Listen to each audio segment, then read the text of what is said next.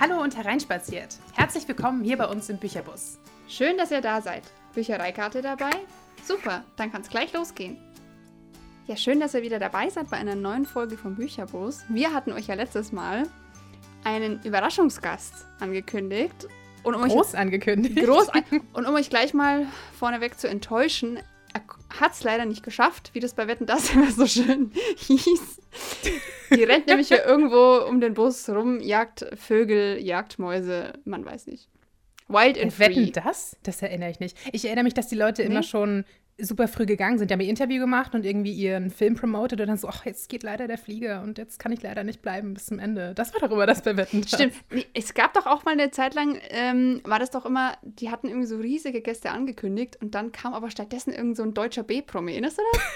Das fand ich auch immer total lustig. Ja, äh, Tom Hanks hat es nicht geschafft. Hier ist Jan-Josef Liefers. Und also, ähm, ja, Applaus, I, I think. Same shit, ne? Ich meine, ja, ich mein, Jan-Josef Liefers, der Tom Hanks des deutschen Fernsehens. Das, ja, so ist es. So ist das. Egal. Aber also, zurück zum Thema, genau. Genau. Und zwar, unser Überraschungsgast sollte ähm, mein Hund sein oder unser Bücherbushund. Ja. Der aber doch nicht so viel Interesse hat an einer Karriere im Showbiz und deswegen sprechen wir. Vielleicht kommt sie später noch. Oder man hört sie aus dem Off irgendwie hinten rumwursteln oder bellen. Wir schauen mal. Wir schauen mal. Aber jetzt fangen wir doch erstmal an. Ihr habt es wahrscheinlich schon erraten. Unser heutiges Thema ist Hunde. Das beste Thema überhaupt, finde ich. Auf jeden Fall. Das stand auch, glaube ich, ziemlich zu Beginn fest, dass wir das auf jeden Fall irgendwann mal machen müssen. Ja. Also sowieso, nachdem Anja dann im Oktober, ne? Ja, im Oktober. Leni bekommen hat. Mhm. Mein Patenkind. Aha. Oh. Der schwarze ähm, Blob. Der schwarze Blob, wie sie liebevoll genannt wird. Oder Ömi, dieser Hund hat viele Namen, außer ihren eigenen. Also ich meine, wann wird sie schon mal Leni genannt? Sehr selten. Ja, aber da weiß sie aber auch, dass es gleich kracht. Also ja, Leni genau. ist wie bei meiner Mutter. Meine Mutter nennt mich auch nur beim vollen Namen oder auch mein Freund, wenn, wenn Endstation ist. Also, wenn irgendwas los ist, ja, ja, ja das genau. kennt man.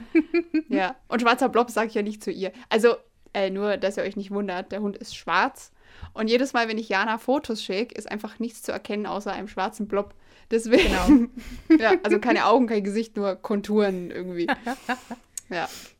Ja, so mega fotogen ist sie leider von Natur aus nicht. Also nur aufgrund ihrer Farbe. Aber ja. Anja wird bestimmt noch einige Bilder auf Instagram posten. Sie hat einen unerschöpflichen Vorrat an Leni-Bildern.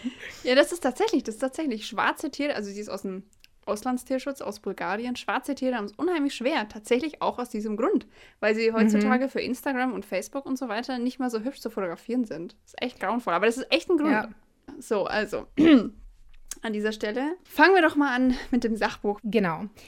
Das erste Buch, das wir gelesen haben, ist Darwins Hund. Der Titel. Ja, ich weiß auch nicht, wie, wie man genau darauf gekommen ist. auch ja. wieder, wie es immer so ist, Originaltitel völlig anders, nämlich The Wolf Within, also der innere Wolf sozusagen. Erschienen äh, ist das 2018 im Vereinigten Königreich, geschrieben von Brian Sykes. Und genau, ist bei HarperCollins ursprünglich erschienen und dann 2020 bei uns in Deutschland im Klett-Cotta Verlag. Mhm. Und in der gebundenen Ausgabe hat es 319 Seiten. Ich glaube, Anja hat auch die gebundene Ausgabe. Mhm. Ich habe es nämlich als ähm, englisches Hörbuch gehört, tatsächlich. Es war überhaupt ja. eine komplette Hörbuchfolge für mich, muss ich mal ja, kurz vorwegschicken. Brauchst du nicht betonen, du. Das ist oft so. ja, so komplett Hörbuch ist selten. Okay. Aber in dem Fall war es jetzt so, aber ist auch gar nicht schlimm. Nee. Noch ganz kurz zum Titel. Vorne auf dem Cover ist ein Hund, ich nehme an, es ist ein Golden Retriever vom Umriss her, mit einer Leine ja, im Maul. Ja. Und in diese Silhouette rein montiert ist ein Wolf, der den Mond anholt oder einfach heult. Und wenn man denkt, der englische Titel ist der Wolf ähm, Within und der deutsche Darwins Hund, man versteht einfach diese Zeitung schon mal gar nicht. Finde ich auch irgendwie nee. lustig, weil. Was schade ist, denn die Illustration ist eigentlich super cool gemacht. Ja, also man versteht sie schon. Man versteht sie ja. schon natürlich, aber jetzt nicht, es ist nicht so Bisschen Text-Bildschere. Okay, also Klappentext. Textbildschere. Müssen wir mal kurz erklären für Leute, die nicht in der Medienbranche arbeiten. Ach so, Entschuldigung, ja, natürlich. Das bedeutet, dass ja. zum Beispiel meistens die Bildunterschrift äh, nicht wirklich zu dem Bild passt. Und da ja. sagt man dann schön Textbildschere. Ja, okay. Also Klappentext.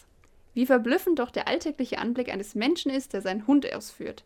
Ein hochentwickelter Primat und ein wilder Fleischfresser, deren Vorfahren einst Todfeinde waren, lebten Seite an Seite, als wäre es das Natürlichste der Welt. Brian Sachs beleuchtet die innige Beziehung zu unseren treuesten Gefährten und zeigt, dass wir sowohl unser Überleben als auch unsere Vormachtstellung einer anderen Spezies verdanken. Dem Hund. So ist es. Bevor wir jetzt aber äh, wirklich zu dem Buch kommen, ein paar Fakten zu Brian Sykes. Ich kannte den vorher gar nicht. Ich weiß nicht, ob er dir schon was gesagt nee, hat. Mm -mm, nee. Der war, man muss leider sagen, war, er ist nämlich gerade im vergangenen Dezember, also 2020, vor ein paar Monaten verstorben, war ein britischer Professor für Humangenetik an der Uni Oxford natürlich, was sonst. Und was sonst? tatsächlich, finde ich ganz cool, der erste Wissenschaftler, dem es gelang, 1989, DNA aus antiken Knochen zu extrahieren. Das hat vorher scheinbar noch keiner hingekriegt. Ich meine, gut, ich glaube, die mhm. DNA-Forschung war einfach Ende der 80er generell noch nicht so ich weit. Ich wollte gerade sagen, aber trotzdem muss ja einer mal anfangen. So war es. Und das war halt ja. der Brian Sykes und hat auch ähm, generell an vielen super wichtigen Forschungsprojekten äh, teilgenommen. Also unter anderem äh, beim Ötzi war mit dabei und hat da irgendwie Genetik mit erforscht. Das ist ganz cool. Der Ötzi. Habe ich schon wieder verdrängt. Okay. Ja, das war Ende der 90er, glaube ich. Da waren wir auch noch relativ klein. Aber ich erinnere mich trotzdem, dass es damals halt überall in Zeitungen war. Diese, diese widerliche ja. Leiche, wo du dachtest, muss ich das sehen als Kind? Ich glaube nicht. ja. Aber war so. Genau. Und dann hat ähm, ein sehr populäres Buch geschrieben, Die sieben Töchter Evas, und hat darin behauptet, dass sämtliche Europäer von sieben Urmüttern abstammen. Und ich bilde mir ein, dass ich diese Theorie auch vor gar nicht langer Zeit nochmal irgendwo anders auch gehört habe. Kommt ähm, mir auch bekannt vor, ja. Ich, Im Buch ja. ist es ja auch kurz mal angerissen. Das kommt mir auch. Genau, er redet auch selbst vor, darüber in dem Buch. Ja. Finde ich auf jeden Fall eine ganz interessante Theorie. Aber man muss dazu sagen, er hat auch sehr viele Theorien aufgestellt, äh, wo die, wo die Briten zum Beispiel alle herstammen und dass es auch nur ein paar Leute sind. Und das wurde irgendwie im Laufe der Zeit zu großen Teilen widerlegt. Einfach, ich meine, es ist auch völlig normal, die Wissenschaft ne, entwickelt, entwickelt, sich weiter. weiter. Ja. Und äh, deswegen muss ich sagen, habe ich jetzt aber auch die Dinge, die er sonst so im Buch erzählt hat, wie sagt man es auf Deutsch, dieses with a grain of salt, also vielleicht mit so ein bisschen Vorsicht genießen, wo ich mir dachte, okay, ob das jetzt hundertprozentig so stimmt, wer weiß. aber, auf jeden Fall äh, hat, er, hat er viel gemacht in seinem Leben und viel im Bereich halt genetischer Forschung vor allem. Das war halt so sein Steckenpferd. Steckenpferd, ja. Ging mir ähnlich. Ich habe auch, also ich, dass das jetzt schon widerlegt wurde, was er herausgefunden zu haben glaubt, das wusste ich zum Beispiel jetzt gar nicht. Aber ich hatte auch bei manchen Punkten so, mh, mm, Manchmal, finde ich, haben Wissenschaftler so ein bisschen den Hang dazu, die steilsten Thesen aufzustellen und dann total wirr außen rum, rum zu forschen. Und dann denkst du dir aber als normaler Mensch, okay, das ist doch total logisch, dass das nicht, also dass das so nicht sein kann. Also, weißt du, ich meine, das ist immer dieses in höheren, komplexen Sphären denken, tut, glaube ich, Menschen dauerhaft nicht gut. Ja, das beziehungsweise ist auch oft so ein bisschen dieses Problem, dass ähm, Wissenschaftler und auch nicht nur Naturwissenschaftler, sondern generell Wissenschaftler gerne Theorien aufstellen und dann quasi vermeintliche Beweise oder Fakten auf diese Theorie münzen, anstatt es umgekehrt ja. zu machen. Ja. Und äh, das ist, glaube ich, bei ihm auch so ein bisschen das Problem, dass er gedacht hat, ja, so ist das und alles andere deutet einfach darauf hin oder ich, wenn nicht, dann biege ich es mir jetzt so zurecht. Wir wollen ja. jetzt auch gar nicht Brian Sykes Methoden komplett zerreißen. Dafür sind wir, glaube ich, auch nicht ähm, Genetikexperten genug. Nee. Aber das nur mal als, als kleines Wort vorweg. Ja, also ich muss sagen, ich habe ja, ich habe ja unheimlich gerne Thesen geschrieben in der Uni oder auch äh, mhm. äh, Seminararbeiten oder wie hieß es in der Uni? Seminararbeiten? Hausarbeiten. Hausa, Hausa, Hausarbeiten. Oh Gott. Aber Seminararbeiten gab es auch, ja. Genau. Und ich habe das immer total gerne gemacht. Und ich muss ja schon wieder mal gestehen, ich habe entschieden, was wir für diese Folge lesen, bis auf den Roman, den hat Jana ausgesucht.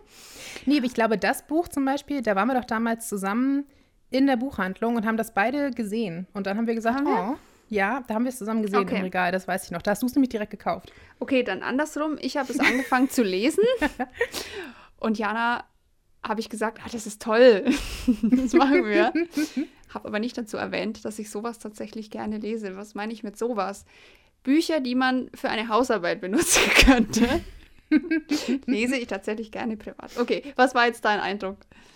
Ja, ich erinnere mich auch noch, dass ich da war ich aber schon ein gutes Stück drin, muss ich sagen. Hatte ich bestimmt schon so ein Viertel bis Drittel gelesen. Okay. Und ich erinnere mich, dass ich dir eine Sprachnachricht geschickt habe und gesagt habe, wollen wir dieses Buch tatsächlich nehmen? Denn da war ich gerade in einer sehr langen Abhandlung über Genetik. Und nicht mal speziell Hundegenetik, sondern einfach Genetik. Genetik. Mhm. Generell. Also es ging dann irgendwann um Menschen und Höhlenmalerei und keine Ahnung was. Da fand ich es wieder ein bisschen interessanter. Also das fand ich hier echt schwierig, muss ich sagen. Klar, ich hatte auch Genetik in der Schule und ich bin kein kompletter Depp. Also ich habe schon eine grobe Ahnung, wie es funktioniert. Aber so ein kleiner Refresher, sage ich mal, zu den Grundlagen der Genetik wäre schon gut gewesen, dadurch, dass er so tief einsteigt zwischendurch. Also ich finde, da hat teilweise schon echt viel Wissen vorausgesetzt oder es war einfach, Ja. also das ging mir zu sehr ins Detail und vor allem für das bisschen, was am Ende dabei rauskam, weißt du? Also es war jetzt nicht so, dass du gesagt hast, ah, okay, er hat mir jetzt fünf Seiten das und das erzählt, um mir diese bahnbrechende Erkenntnis mitzuteilen, Ja. sondern für mich war es einfach hauptsächlich so ein bisschen Genetikgelaber, weil er das Thema einfach cool findet und sein Wissen teilen möchte.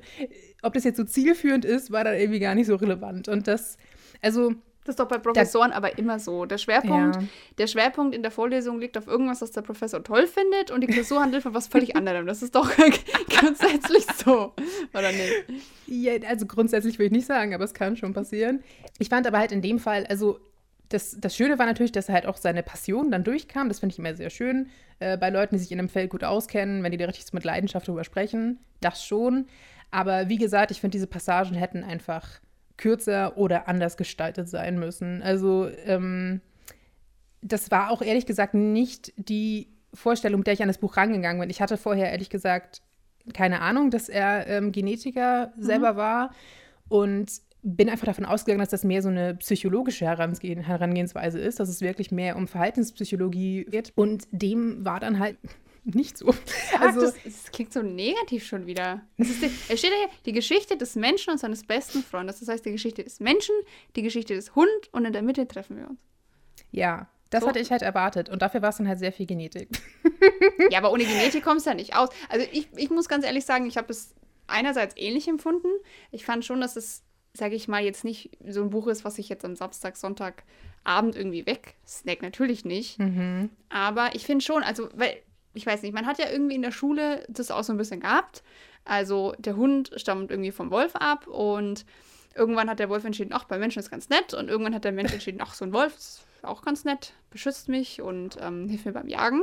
Aber man hat irgendwie nie so richtig erklärt bekommen, wie das dann vor sich geht, dass halt aus einem Wolf irgendwann, weiß ich nicht, ähm, ein Golden Retriever wird oder ein Mops oder sowas. Und ich fand, das war Aber das schon... ist doch das Ding, das hat er auch nicht wirklich erklärt in dem Buch. Zeig mir die Stelle, an der er das wirklich erklärt hat. Das fand ich Ja. nämlich nicht. Na, er hat mir nämlich, das war, also das war halt meine Erwartung, dass ich genau sehe, was ist denn diese Entwicklung vom Wolf zum Hund, also psychologisch und auch sogar körperlich nur. Und das, finde ich, hat er nicht gemacht. Er hat über Wölfe gesprochen, er hat über Hunde gesprochen und dann so ein bisschen gesagt, ja, aber eigentlich weiß man nicht genau, wie es dazwischen war. Es gibt nicht mehr Anfang, also es steigt ein mit so einer fiktiven Geschichte tatsächlich, die Ja. ich mit fast am besten fand. Die war super spannend und toll geschrieben auch. Da geht es um so eine Leitwölfin, die ähm, zusammen mit ihrem Rudel halt Menschen beobachtet. Und dann geht es darum, wie die aufeinandertreffen und das erste Mal zusammen quasi jagen und kooperieren und dann daraus äh, im Laufe der Zeit so eine Partnerschaft wird. Und ich so, oh, das ist ja cool. Das ist so der Einstieg. Das war richtig nett. Okay. Und dann am Ende so, ja, aber man weiß überhaupt nicht, ob das irgendwie so stattgefunden hat. Keine Ahnung. Und ich so, aha. Und dann kommt aber auch nie die wirkliche Story. Und ich, also Okay. das heißt, am Ende war ich immer noch, saß ich immer noch da und dachte, ja, aber was ist denn jetzt die Geschichte des Menschen und des Hundes? So richtig erklärt hat er es nicht. Gut, ich glaube, in dem Fall ist echt das Problem, das ist ja eine Mischung aus Evolutionstheorie, Biologie, Anthropologie und ich glaube, da ist auch viel Spekulation. Also wenn du dafür Ja. jetzt keine Knochenfunde äh, hast, die dir das wirklich eins zu eins beweisen und selbst, ja gut, allgemein gibt es ja in diesem Forschungsfeld keinen, keinen, keinen felsenfesten Beweis. Ich glaube, das ist grundsätzlich ein Problem. Dass du ja, wenn du bei sowas, wenn du jetzt sagst, die, die psychologischen Vorgänge, wie willst du das wissen? Also grundsätzlich ist es ja eh schon mal, wieso war ein Wolf mutig genug, sich in der Nähe der Menschen überhaupt nur aufzuhalten? Ich glaube, das ist halt, das kann man ja gar nicht mit Zahlen belegen oder irgendwie erklären. Ich glaube, da ist halt einfach viel Theorie dahinter. Ich denke, das ist Ja, ich glaube, das Ja. ist tatsächlich auch, also es gibt wahrscheinlich nicht genügend Fakten und wahrscheinlich auch dem geschuldet, dass das einfach nicht so ein relevantes Forschungsfeld ist wie menschliche Psychologie zum Nee. Beispiel. Also würde da genug Zeit und Geld und Energie reingesteckt werden, könnte man das Thema bestimmt auch noch deutlich besser erforschen und vielleicht sogar in irgendeiner Form nachvollziehen, wie diese Entwicklung von ähm, statten gegangen ist. Aber ich glaube, da ist tatsächlich einfach das Interesse der, Ja, der Wissenschaftscommunity nicht Ja. groß genug. Ja. Da hätte Ähm, keiner was davon. Das ist ganz nette, eine ganz nette Story, aber ist jetzt nichts, was die Menschen irgendwie in der Entwicklung voranbringt. Ja.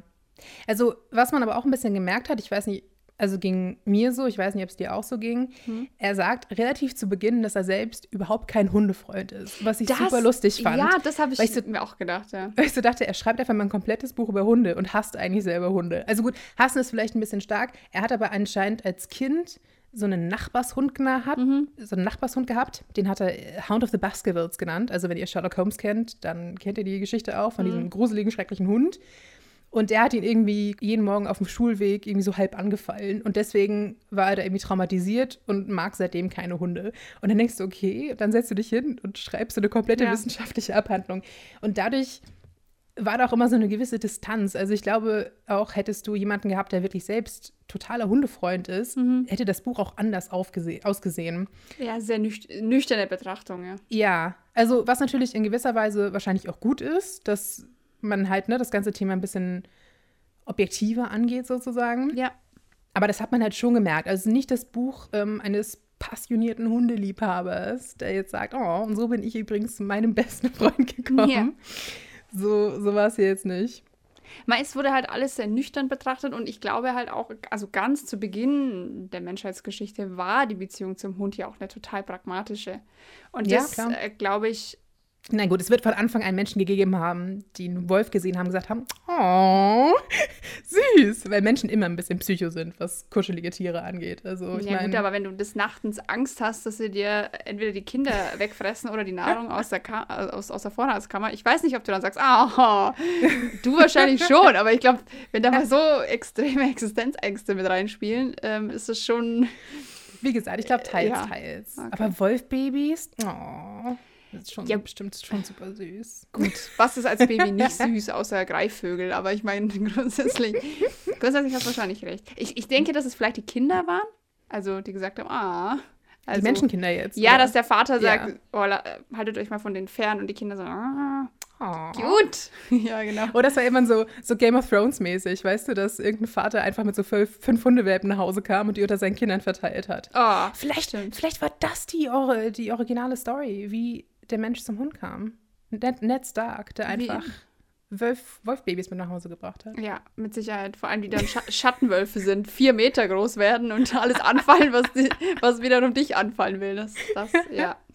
Um jetzt mal ein bisschen was Positives zu sagen. Ich fand tatsächlich gerade die Passagen zu den Wölfen, also ich finde, zu Hundeverhalten hat er jetzt gar nicht mal so viel gemacht, aber zu Wölfen ja. relativ viel. Und das fand ich super spannend. Also das hätte ich mir gewünscht, dass die noch länger äh, gewesen wären quasi. Mhm. Also so das ähm, Verhalten von Wölfen innerhalb des Rudels, wie da so diese Rangordnung tatsächlich funktioniert, das fand ich super spannend. Also da hat man irgendwie immer so eine sehr vereinfachte Vorstellung, finde ich. Nur denkst du, so, ja, es gibt halt irgendwie einen Leitwolf und der Rest läuft so hinterher und dass es da aber so verschiedene Levels quasi gibt und wirklich mhm. jeder so seine genaue Rolle hat und dass die halt wirklich super sozial auch sind. Also das fand ich tatsächlich super spannend äh, und auch er hat dann ja ein, war das ein so ein Typ?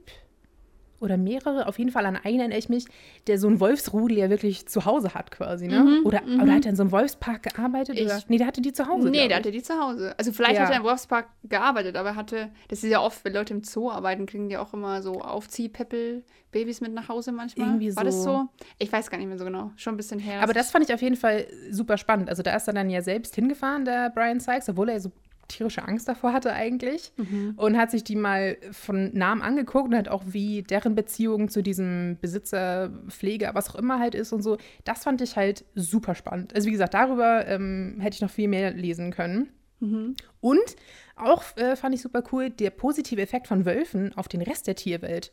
Also wie Wölfe quasi so in dieses ganze System eingebunden sind. Das sind mhm. wir auch gar nicht mehr gewohnt. Bei uns heißt es immer nur, ja, die Wölfe sind böse und reißen Schafe und sowas.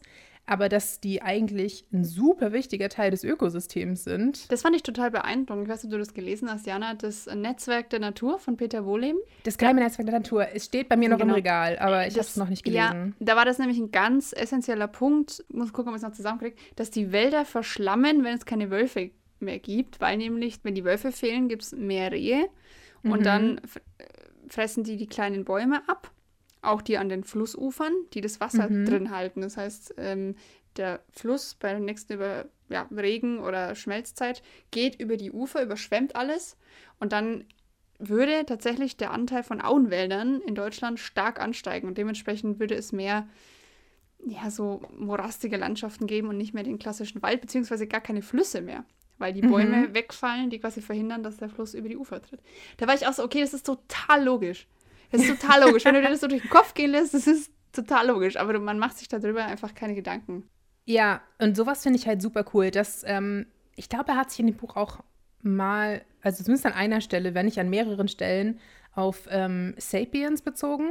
Mhm. Ich überlege gerade, auf, auf Deutsch hieß es anders. Homo Eine, Sapiens? Heißt das Homo sapiens? Eine kurze Geschichte der Menschheit oder irgendwie Kann gut so? sein, ja. Das wollte ich auch noch lesen, stimmt. Ja, von Yuval Noah Harari, glaube ich. Ich habe vielleicht bisher so ein Drittel gelesen oder so. Das Buch ist super informativ, aber sehr, sehr komplex. Aber da gefiel mir das nämlich auch so mega gut, dass der quasi so kleine Puzzleteile immer in so einen riesigen Zusammenhang setzt mhm. und du plötzlich so denkst, oh mein Gott, ja, das ist alles so logisch und es ist ein ja. System und es ja. hängt alles miteinander zusammen. Äh, deswegen, sowas mag ich immer total gerne, wenn das so ein bisschen auf so eine höhere Ebene gehoben wird quasi. Ja. Also das fand ich, fand ich hier auf jeden Fall sehr interessant. Ich stehe auch total um, also jetzt die großen Zusammenhänge finde ich auch toll, aber ich habe auch echt viel gelernt, auch so ein bisschen über, über Hundeerziehung aus diesem Buch, also über aus Darwins Hund jetzt. Weil, mhm. also ich habe, ich gucke ja unheimlich gerne diese Hundeerziehungssendungen. Mhm, ich bin da immer ein bisschen, ja, du weißt, ich bin da immer ein bisschen vorsichtig, weil manche Methoden heiße ich einfach nicht für gut und ich bin jetzt auch niemand, mhm. der sagt, okay, wenn ich einmal so eine Sendung geguckt habe, weiß ich, wie Hundeerziehung funktioniert, überhaupt nicht. Aber es ist einfach in manchen Situationen, wo man Probleme hat mit seinem Hund, vielleicht ganz hilfreich, es einfach mal zu probieren. Mhm. Ähm, und da, ich weiß nicht, wer es war, ich weiß, Martin Rütter, keine Ahnung, was André, André Vogt, ich weiß nicht mal, irgendeiner von denen. Und die haben halt irgendwann angefangen, das war mal eine ganze Staffel lang, dass da jeder Hund ähm, aufgrund seiner Verhaltensmuster eine Rolle zugeschrieben bekommen hat, die er im, Wolfs, äh, die er im Wolfsrudel hätte. Also mhm. der Jäger, der Beobachter, der Auskundschafter, äh, das Alpha-Tier und so weiter. Und die meisten Hunde tatsächlich, die äh, in, ja, im Haushalt leben und eigentlich keine Rolle mehr haben, sind tatsächlich Kundschafter. Das sind die, die halt mhm. kläffen an der Tür. Hey, da kommt jemand, da kommt jemand. Oder die, die halt am Zaun stehen. Hey, da ist jemand, da ist jemand. Also dieses, wenn Hunde sich langweilen, werden sie so Kundschaftern. Mhm. Äh, und das fand ich in dem Buch auch. Also da waren echt so ein paar Sachen drin, wo ich sage, hey, okay, ich verstehe aufgrund des Verhaltens von Wölfen vielleicht auch so ein bisschen das Verhalten von Hunden. Mhm. Oder halt von, ich meine, klar, es ist irgendwie zwischen einem Wolf und einem Mops ist nicht mehr viel gemein, aber irgendwie, es ist ja doch in jedem Mops, ein Wolf. Also ich sehe es beim Hund meiner Schwester, ganz, die einen Mops ganz, hat. Ganz, ganz tief drin. Aber ganz, ja. ganz tief drin. Also wenn jemand am Zaun vorbeigeht, dann geht die rein, dann sieht die aus wie ein Bullterrier. Da sieht man einfach so ein bisschen, okay, in jedem Hund ist einfach ein Wolf. Und das darf man auch nicht unterschätzen, nur weil die jetzt irgendwie süß sind und keine Ahnung was. Auch, ja. ein, auch ein Chihuahua, wenn du nicht erziehst, ist eine reißende Bestie. Habe ich, auch nicht, hab ich auch nicht Gerade gewusst. die Kleinen werden ja oft nicht gut erzogen. Hast, ja, hast du gewusst, die meisten Beißvorfälle mit Abstand gibt es mit Jack Russeln und Dackeln.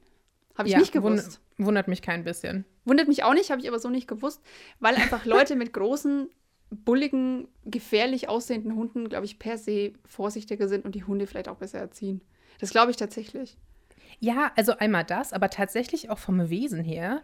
So Pitbulls ja, oder sowas zum Beispiel, die werden ja immer so verschrien als Kampfhunde. Das sind ja eigentlich super umgängliche, liebe Hunde. Mhm vor so einem Jack Russell habe ich deutlich mehr Respekt. Da denke ich immer so, der beißt mir garantiert in den Knöchel, wenn ich nicht aufpasse. Ja, ich bin immer so also, aufgedreht. So eine niedrige ah. Frustrationstoleranz. Immer gleich kläffen, beißen und voll, ja. voll drauf. Also Dackel sind ja auch so. Aber ja. ist auch klar, ein Dackel ist dazu erzogen, im schlimmsten Fall ein Dachs oder ein Fuchs im Bau zu stellen. Und da kann er nicht erstmal gucken, mhm. Frauchen, darf ich das jetzt? Muss ich das jetzt? Also die haben schon ihren eigenen Kopf. Und das ist halt immer, man sucht sich eine hochspezialisierte Rasse, holt sich die auf seine Couch und wundert sich dann. Also ja. wieso die auf einmal irgendwie ausrastet. Gut, wir driften ab. Das fand Hunderziehung. Ich, genau, das fand ich aber hier auch ganz interessant. Also er geht zwischendurch. Das war jetzt in der Hörbuchvariante nicht so schön. Ich glaube, das ist ähm, im Buch dann besser. Da macht er auch so ein bisschen eine Auflistung von verschiedenen Rassen quasi mhm. und was für Eigenschaften die haben.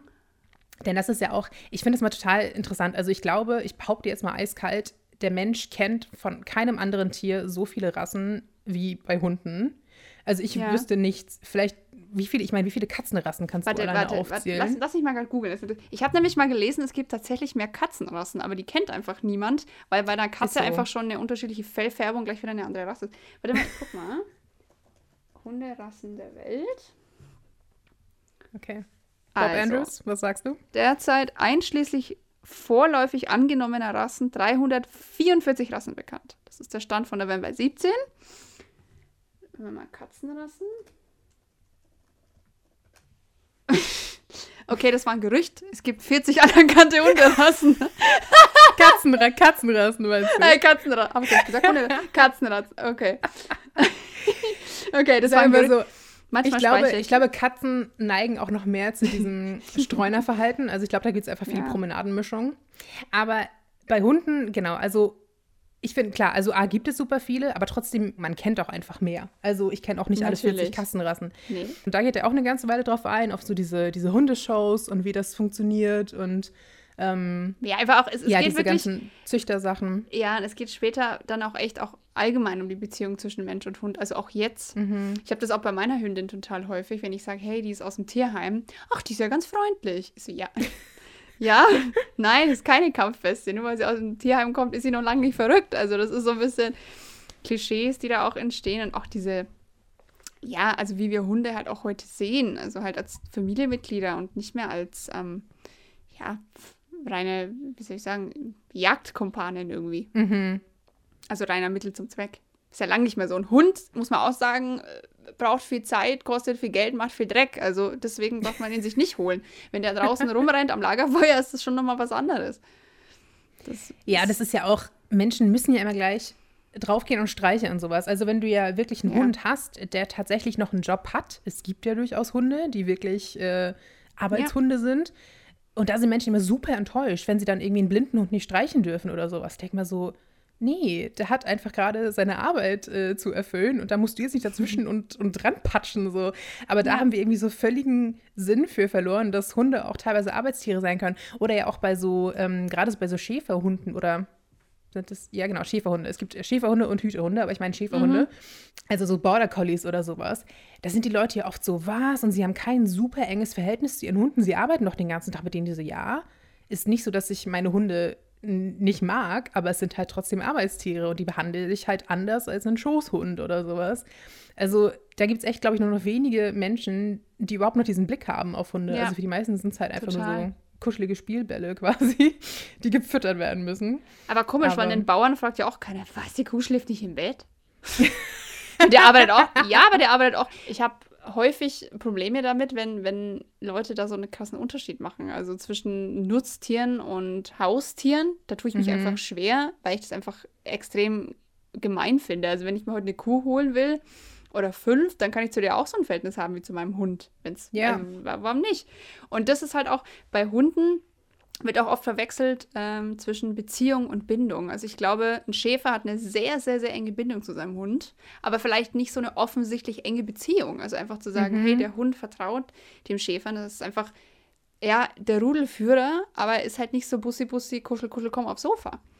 Und das finde ich, wird in dem Buch auch ganz gut beleuchtet, dass man halt einfach auch sehen muss, es gibt so viele Hunde, so viele Rassen, die zwar alle vom Wolf abstammen, aber es ist einfach, da, da, da glaube ich, tut sein nüchterner Blick auf Hunde ganz gut, dass man einfach sagt, Mhm. hey, es sind Tiere. Natürlich, wenn der Hund stirbt, hat man das Gefühl, ein Familienmitglied stirbt und es ist ja auch so. Aber man sollte auch ein bisschen die Kirche im Dorf lassen. Also wenn der Hund mehr Kleidung hat als du selber, dann ist auch irgendwie was falsch und, und komisch. Ja, das kommt doch am, Ähm, am Ende. Ich glaube, ich glaube, es ist das allerletzte Kapitel oder das vorletzte oder so. Das ist auch sehr lang.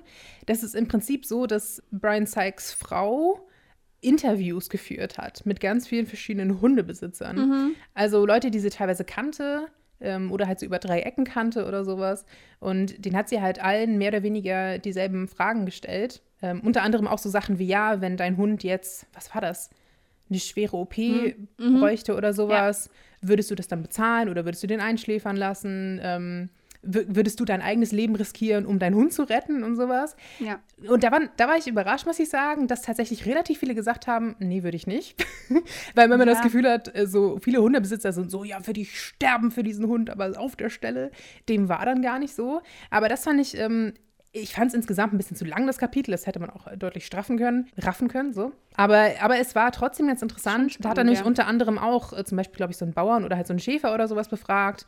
Und halt ein, ein, äh, ein Pärchen war das, glaube ich, ne, die so ein Laden hatten, war das in London oder so, für so extrem extravagante Hundeaccessoires. ähm, und die selber natürlich auch Hunde hatten, aber auch so erzählt haben über die Kunden und sowas.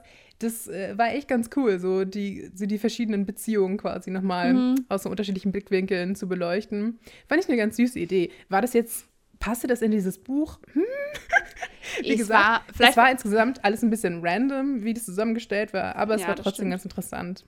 Vielleicht wollte er da noch so einen emotionalen Aspekt reinbringen, weil er das selber ja, nicht so hat. Also wirklich Hundebesitzer erzählen zu lassen, weil das ja eine Perspektive ist, die er nicht so einnehmen kann. Mhm. Aber ja, es war durchaus etwas random. Aber ich muss sagen, so abwegig ist das gar nicht. Ich bin ja viel auf Instagram unterwegs, äh, auf Hunde auf Dogfluencer-Seiten.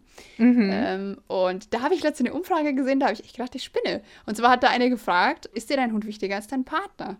Und sage und schreibe, also sie hat dann das Ergebnis gebracht, ich glaube 80 Prozent haben gesagt, ihr Hund ist ihnen wichtiger als ihr Partner. Da dachte ich mir schon so. Das sagt okay, ja viel über die Beziehung. Aus. Wenn du Glück hast, wird der Hund 15. Und was machst du dann? Dann lebst du mit dem Trottel, den du eigentlich nicht leiden kannst, unter einem Dach.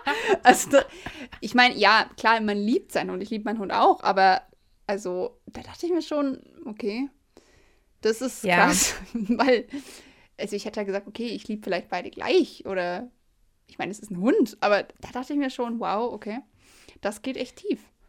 Aber bei einigen, ja klar, also ich glaube, das hängt auch mal so ein bisschen von den Umständen halt ab. Ja, natürlich. Vielleicht stecken Leute auch in der furchtbaren Ehe fest und sagen, ja, mein Mann ist schrecklich, aber der Hund ist halt toll und das hält mich irgendwie hier und macht mich glücklich. Ja. Man weiß es nicht, aber ja. Ja, und ein Hund, ein Hund, fängt sowas halt auch ab.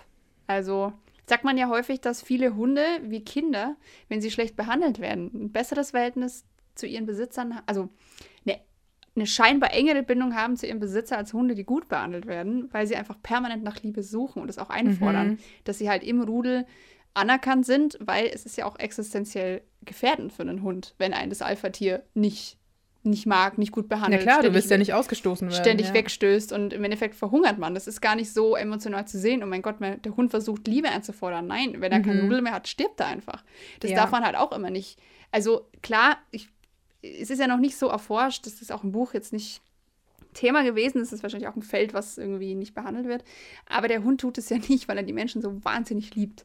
Das darf man, ja, das darf man immer nicht, nicht sehen, weil ich bin zum Beispiel auch jemand, ich neige bei der Hundeerziehung dazu, zu sagen, wieso tut dieser Hund sowas? Ich tue alles für den. Wieso musst du jetzt wieder den blöden Döner im Park essen? Zu Hause ist das beste Futter für dich. Gut, sie ist ein Straßenhund, das versuchen wir noch abzugewöhnen.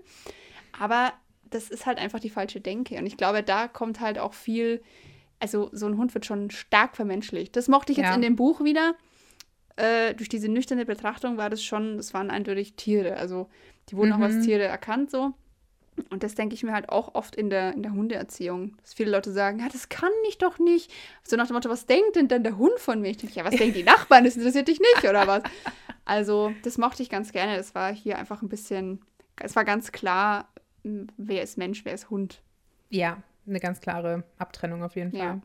Um mal hier ein bisschen zum Ende zu kommen, wir haben ja noch wie immer zwei andere Bücher. ja, okay. Stimmt, also da war ja was. Ja. ähm, ich habe dem Ganzen jetzt insgesamt drei Sterne gegeben. Ich fand, es war an sich ein super interessantes Thema, aber halt einfach echt ein bisschen holprig umgesetzt. Ja. Was aber auch, ganz ehrlich muss man auch sagen, liegt am Ende des Tages halt auch beim Lektor, bei der Lektorin, finde ich. Da, wenn dir so ein Manuskript vorgelegt wird, dann muss man halt auch gegebenenfalls einfach noch ein bisschen nacharbeiten. Das wurde hier halt ja. irgendwie ein bisschen versäumt, finde ich. Also es ist halt. Gut, du weißt auch nicht, wiefern das schon geschehen ist, ne? Also. Ja, wer weiß, wie es vorher war. Ja. Also ich finde, aber hier so, es war jetzt halt weder wirklich akademisch noch wirklich populärwissenschaftlich, sondern irgendwie halt so ein bisschen Mischmasch. Und halt, ja, immer so ein, teilweise halt so nicht ganz nachvollziehbare Methoden. Mir fehlten auch an vielen Stellen einfach Studien, muss ich sagen. Ja. Ähm, oder irgendwelche Nachweise. Ich weiß nicht, inwiefern, inwiefern das jetzt noch irgendwie groß eine Bibliografie oder irgendwas gab im Doch, Buch. Doch, gab schon. Gab schon. Gab Aber schon. das ist halt, du weißt ja, bei populärwissenschaftlichen Werken ist das ja auch immer nicht so umfangreich. Umfangreich, ja. ja. Das ist ja auch also eher eine Erzählung als ein wissenschaftliches Werk. Aber wie gesagt, dadurch, dafür fand ich, war es halt nicht populärwissenschaftlich genug, als dass ich ihm jetzt Geschrieben. quasi. Ja. Ja. ja. Also, das war halt, ja, so ein bisschen wusste nicht ganz, was es sein wollte. Aber äh, an sich interessant, wenn man sich sowieso für, für Hunde und für Wölfe und halt die Evolution zwischen den beiden quasi interessiert, ähm, kann man das auf jeden Fall mal lesen. Ja, vielleicht ist es tatsächlich auch für den einen oder anderen als Sekundärliteratur geeignet. Weil dafür, glaube ich, taugt es Mhm. wirklich, weil es schon an manchen Stellen auf bestimmte Themen schon sehr spezifisch eingeht. Das stimmt. Ja. Okay, also ich habe auch drei Sterne gegeben, eigentlich ziemlich aus den gleichen Gründen. Und weil ich äh, sagen muss, ich bin totaler Nerd, was sowas angeht. Und selbst ich war so ein bisschen, puh. Puh. Also ich lese sowas Ja. wirklich gerne, aber es war auch für mich anstrengend. Und das ist eigentlich immer kein, ähm, kein gutes Zeichen, zumal ich für dieses Thema extrem empfänglich wäre im Moment. Eben. Also Ja. Hunde und Genetik. Anjas Voll mein, Top-Themen. so mein Jam, ja. Okay, gut. Zweites Buch. Und zwar dachten wir uns, äh, beziehungsweise dachten wir nicht, weil ich wusste es gar nicht, wir nehmen uns mal wieder ein Buch, wo, wo wir dann auch einen Film dazu gucken können. Wir haben das Ja. Buch ausgesucht und dann festgestellt, es gibt einen, äh, einen Film. Oh. Wir haben das Buch ausgesucht und festgestellt, es gibt einen Film dazu, beziehungsweise ich, weil ich wusste das echt nicht. Und zwar ist das The Art of Racing in the Rain von, wie spricht man das? Garth Steen? Stein? Würde ich Ja, das ist immer so eine beiden. Frage. Ich weiß. Also wenn es jetzt, ich weiß, dass es quasi, wenn es jetzt irgendwie Goldstein ist oder sowas, dann wird es auf jeden Fall Steen ausgesprochen. Das sind ja die jüdischen Einwanderer hauptsächlich. In dem Fall wäre ich mir nicht sicher. Stein oder Steen. Ja. Was, äh, Also es wird wie Stein geschrieben. Ja, auf was einigen, bitte müssen wir da irgendwas sagen. Wir nennen ihn einfach der Autor. Der, okay. Der Autor, okay. Nee, wir sagen einfach Garth. Oder Garth, ja. Wir sind jetzt auf, auf Wir sind First-Name-Basis mit ihm quasi. Wir sind per Du mit dem Garth. Yo, Garth! It's Planet Earth, bro. Nein, okay. Niemand versteht dieses Zitat. Doch. Die Leute, die diese Doku mit Zac Efron gesehen haben auf Netflix, die wissen genau, was ich meine. Okay, Okay. ähm, okay, also die Art of Racing in the Rain. Auf Deutsch übrigens ganz kurz heißt das Buch Enso oder Die Kunst, ein Mensch zu sein. Und zwar ist das in den USA zum ersten Mal erschienen, 2008 bei HarperCollins. Genau, 2008 ist es dann bei Drömer Knauer erschienen, also auch äh, im selben Jahr. Ging also sehr schnell mit der Übersetzung und im Taschenbuch hat das 336 Seiten. Ich habe mal geschaut, das gebundene Buch gibt es tatsächlich nicht mehr. Also nur noch Was? gebraucht, habe ich Okay. jetzt gesehen. Da gibt es irgendwie scheinbar keine neue Auflage. Ja. Es gibt aber noch das Taschenbuch und natürlich Secondhand kriegt ihr das sowieso. Oder halt auf Englisch. Also Ist aber auch nicht schwer zu Form. lesen. Ist, also, ich lese es nicht auf ständig auf Englisch. Englisch, aber es ist echt nicht schwer zu lesen. Ich habe halt auch das englische Hörbuch gehört und das ging sehr gut. Aber Ja. ich kann es auch immer schlecht beurteilen, muss ich sagen. Doch, doch, also, Also- ich, ich lese ja nicht so viel auf Englisch wie Jana und ich fand es echt okay. Ein paar Na, einzelne Wörter musste ich mal nachgucken, aber.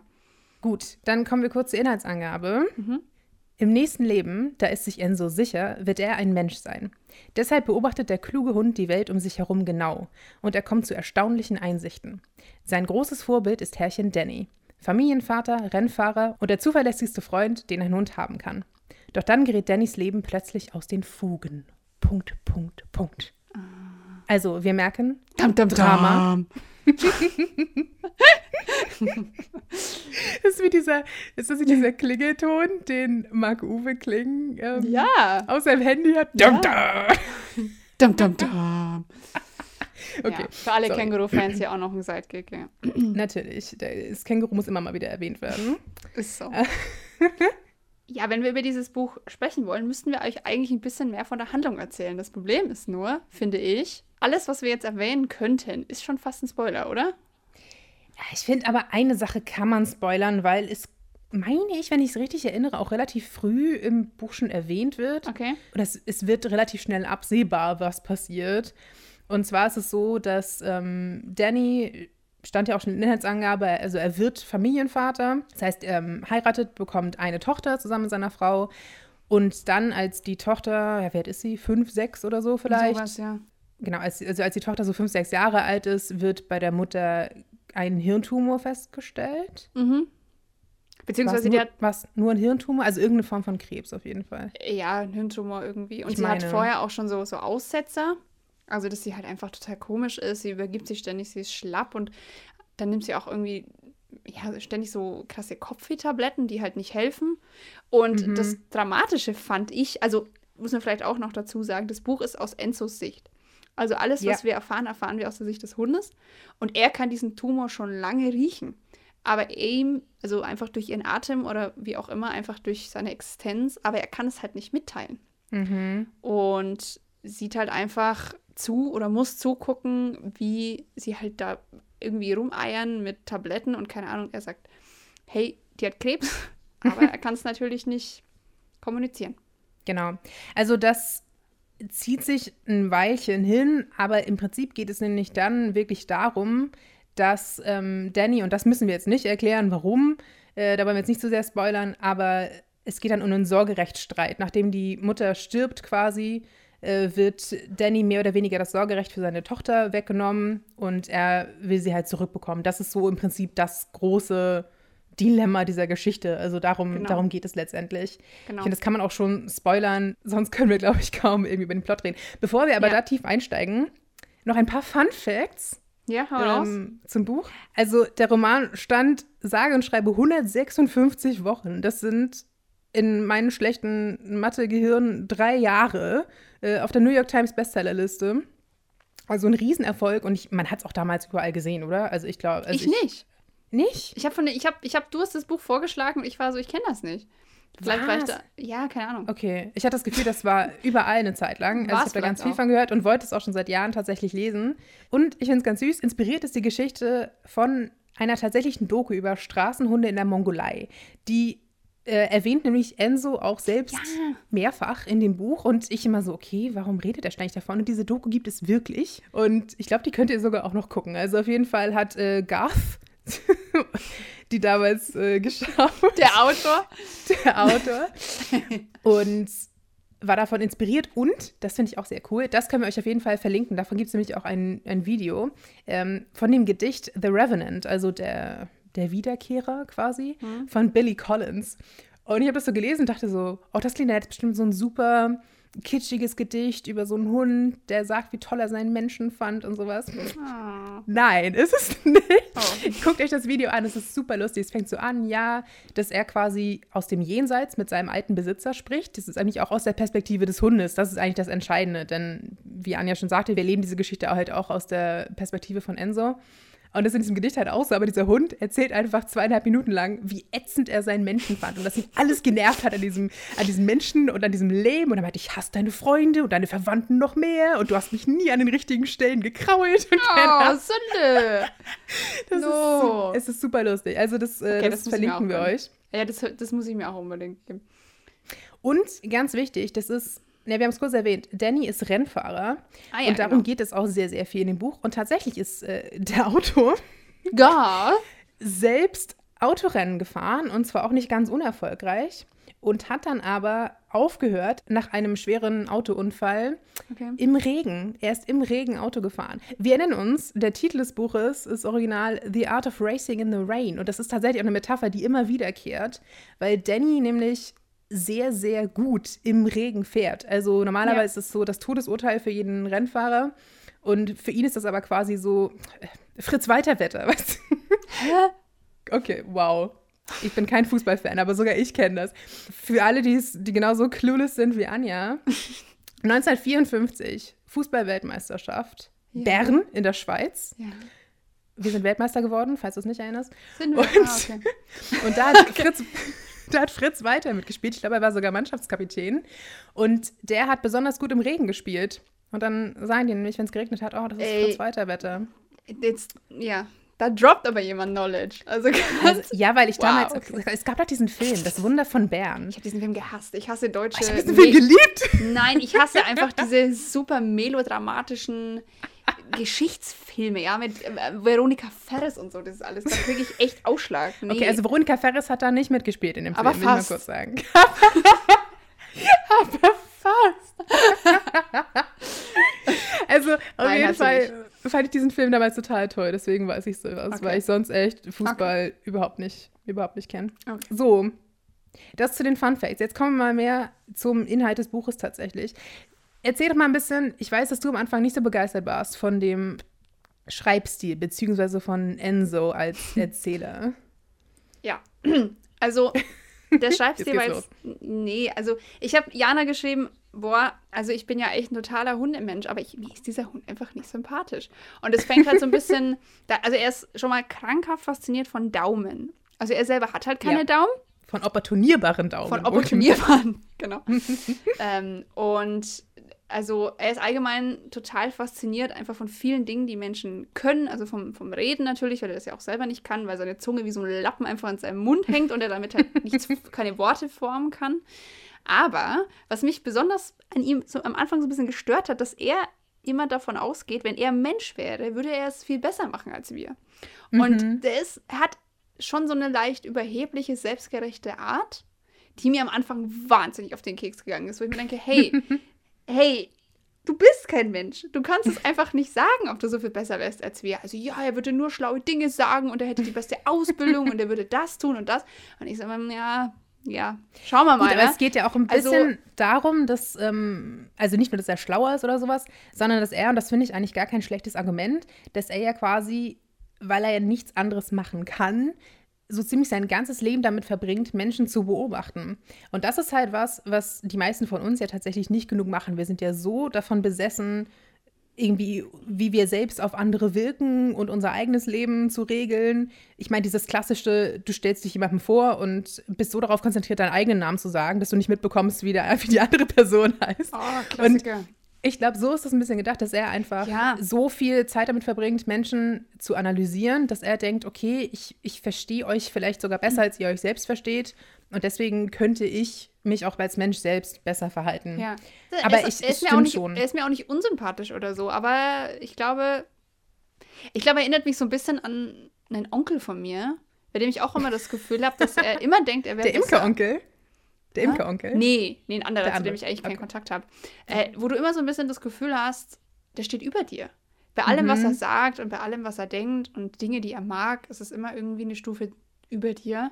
Ich fand Enzo als Charakter auch zu Beginn ein bisschen verwirrend. Ich weiß nicht, ob es im Laufe des Buches besser geworden ist oder ob ich mich einfach nur mehr daran gewöhnt habe, wie ja. er spricht ja. und denkt. Ich muss sagen, ich fand es am Anfang verwirrend. Also ich habe auch schon ein, zwei Bücher aus der Perspektive eines Hundes gelesen. Da gibt es ja ein paar mehr von.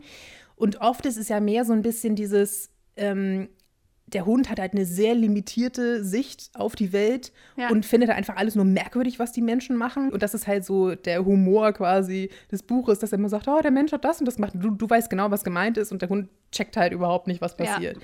Das ist ja oft irgendwie so die Prämisse und das ist hier halt nicht so. Und das finde ich am Anfang nämlich so, wie, er ist ein Hund, wie versteht er das? Wie realisiert er das bitte in diesem ja. Moment? Auch wenn er den ganzen Tag tolle Dokus im Fernsehen guckt und sowas und die Menschen beobachtet, ist das trotzdem einfach auf einem Level, wo du denkst, ich, klar sind Hunde intelligent, aber ich will jetzt mal eiskalt sagen, die sind nicht so intelligent, wie Enzo das darstellt in diesem Buch.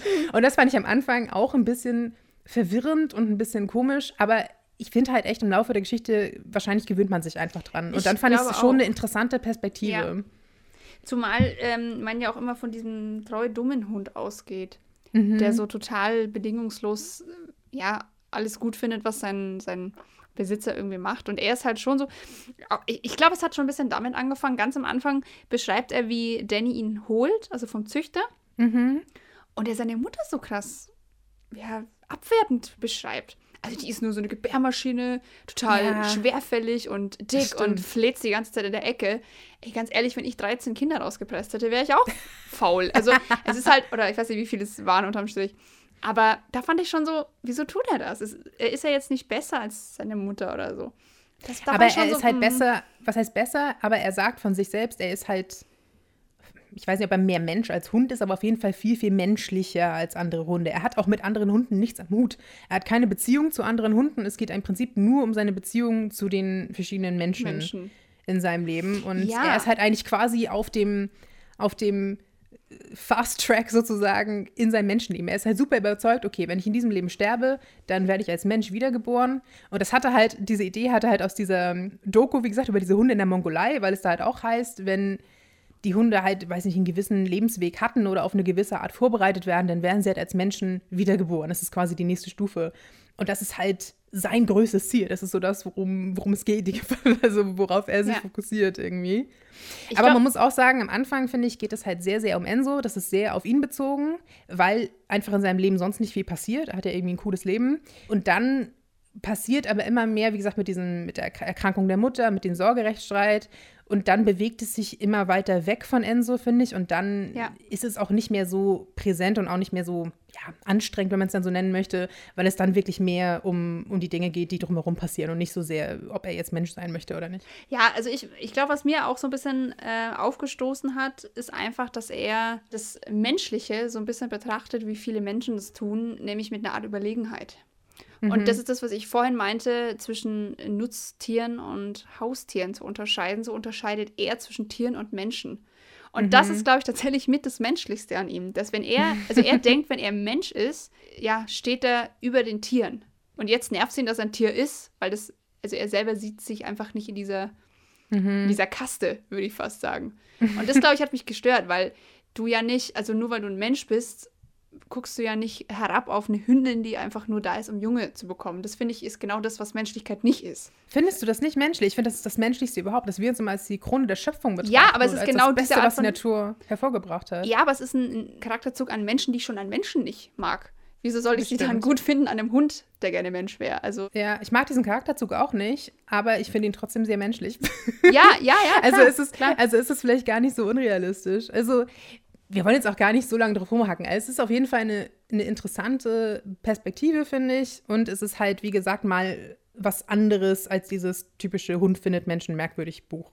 Das stimmt. Also, das hatte ich auch irgendwie gar nicht so erwartet, muss ich sagen. Ich bin auch wie immer mit recht wenig Vorbereitung in dieses Buch reingegangen Mhm. und hatte nicht vorher erwartet, dass es tatsächlich so spannend wird und dass auch so viel, ja, dass so viel echte Tragik einfach in diesem Buch Ja. stattfindet. Es geht halt wirklich um was, sage ich mal. Ja. Und äh, es sind halt echte Probleme und nicht nur so, ach ja, ich weiß nicht, ich habe die Fernbedienung gegessen oder sowas, sondern es geht halt wirklich um.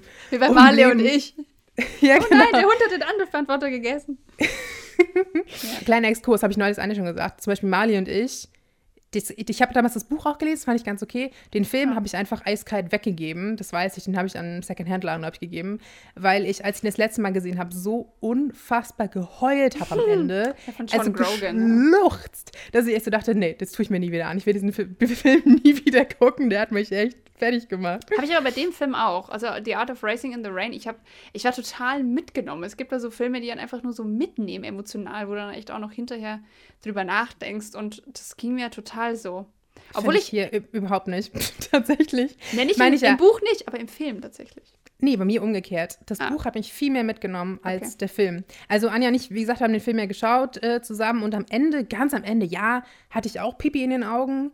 Aber äh, beim Buch muss ich sagen, das hat mich viel nachhaltiger und auch ähm, viel mehr tatsächlich emotional berührt als der Film. Ich fand, der Film wirkte irgendwie sehr, meinten wir auch schon an dem Abend, wirkte einfach so ein bisschen zu schnell. Ich weiß nicht, irgendwie passierte so viel Da ist so viel hintereinander, ja, zack, ähm, zack obwohl die das. tatsächlich sehr viel weglassen aus Ja. dem Buch und auch der Konflikt aus dem Buch wird sehr runtergeschraubt, muss ich sagen. Liegt aber auch ein bisschen daran, der äh, Film ist von 20th Century Fox, die gehören ja mittlerweile zu Disney. Im Prinzip ist es eine Walt Disney Produktion und deswegen ist das Ganze sehr kinderfreundlich gestaltet. Das Buch ist Ja. nicht so kinderfreundlich wie der Film. Das war auch mein erster Und Gedanke, ja. Deswegen, ich weiß nicht, das Buch fand ich irgendwie deutlich intensiver. Also so die ganze, diese ganze Problematik und da hat man einfach mehr mitgefiebert als bei dem Film, fand ich. Also den, der hat mich jetzt nicht so umgehauen. Also kann man gucken, aber muss nicht.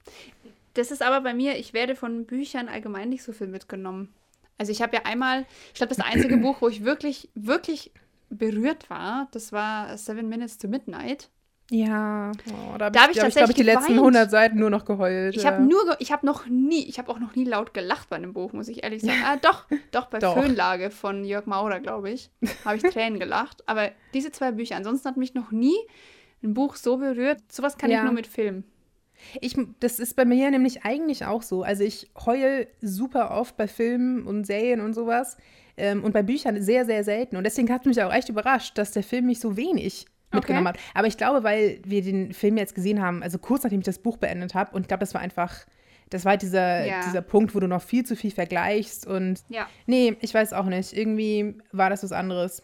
Aber äh, ist egal, guckt euch den Film selbst an, wenn ihr Lust drauf habt. Ähm, aber ansonsten würde ich eher das Buch empfehlen, wenn ihr wirklich ähm, Lust auf die Geschichte habt. Was ich nochmal auch erwähnen muss, auf jeden Fall, würde mich interessieren, ob du das auch so empfunden hast. Ja.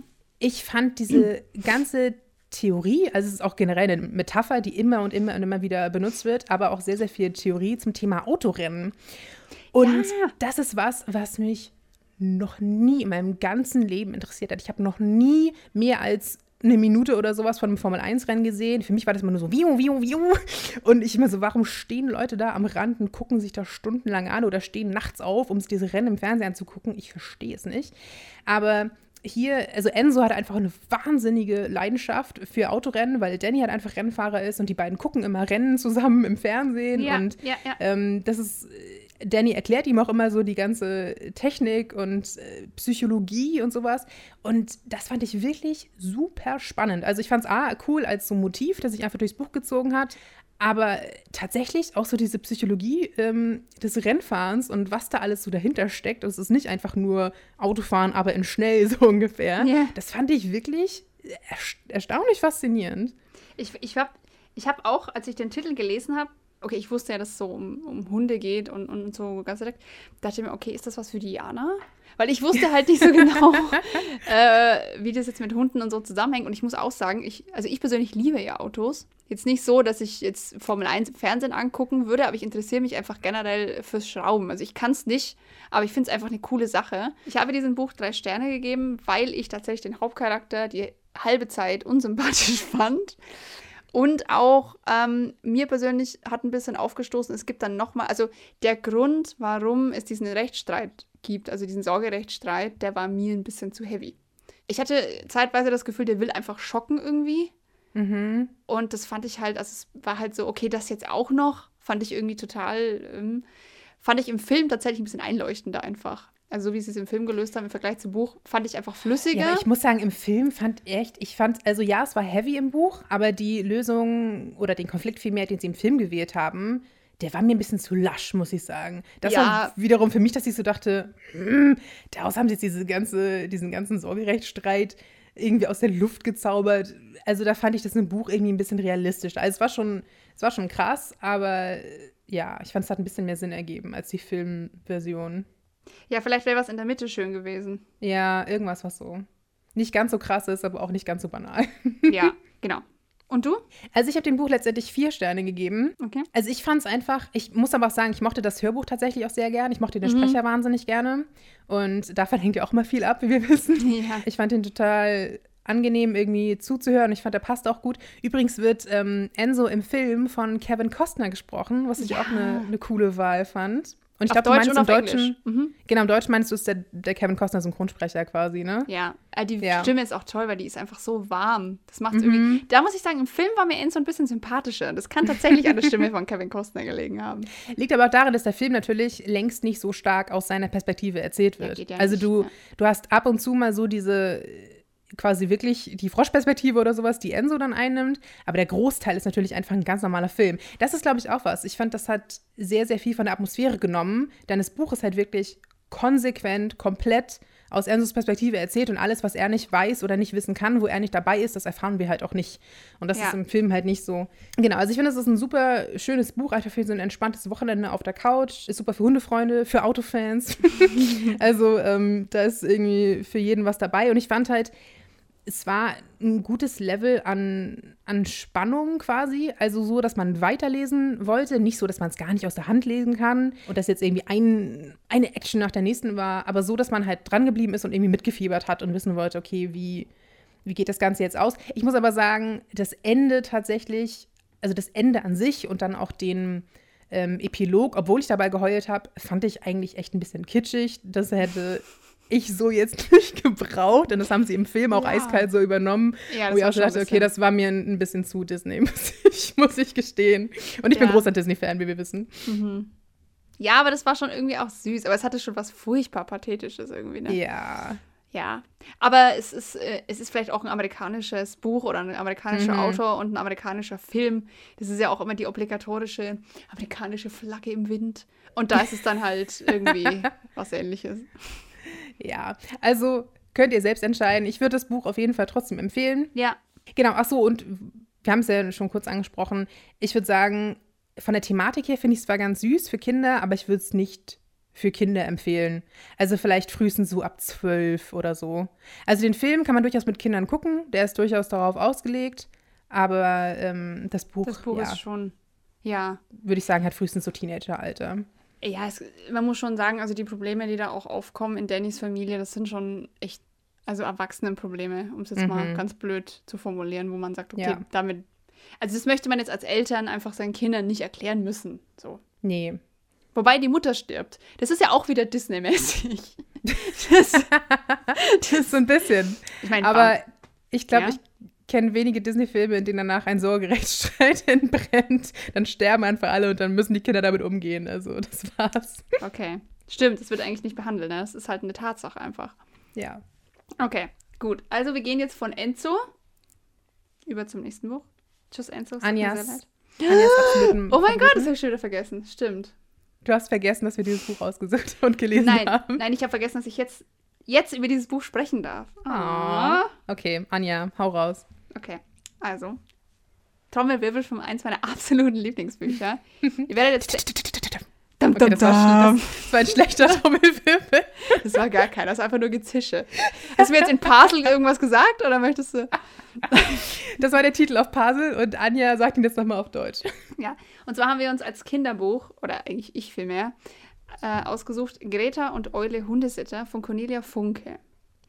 Ähm, das ist ein Buch, das habe ich relativ spät gelesen, ich, weil es gibt ja so ein paar Bücher von Cornelia Funke, die kann man nicht nicht kennen. Also so Mhm. Tintenherz, Herr der Diebe, Drachenreiter und sowas.